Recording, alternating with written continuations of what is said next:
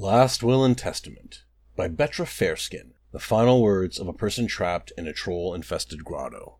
What a fool I was! I tried to reach Windhelm on foot in the face of a raging storm. It was so cold outside. I was so tired, but I never should have entered this stupid cave. I should have known better. What am I? A milk drinker?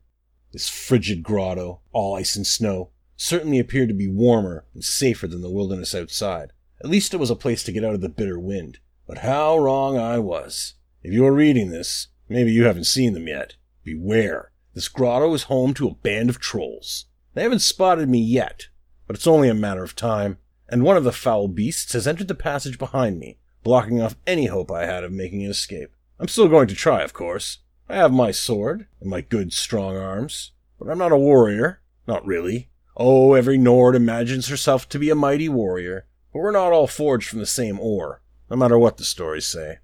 I want to write this down before I make my move, just in case. Consider this to be my last will and testament. If you find this, that means the trolls got me. I pray I was able to give as good as I got, but I have no illusions that I can defeat one troll, let alone half a dozen. And the sounds I hear from deeper in the grotto. There must be a terrible troll back there.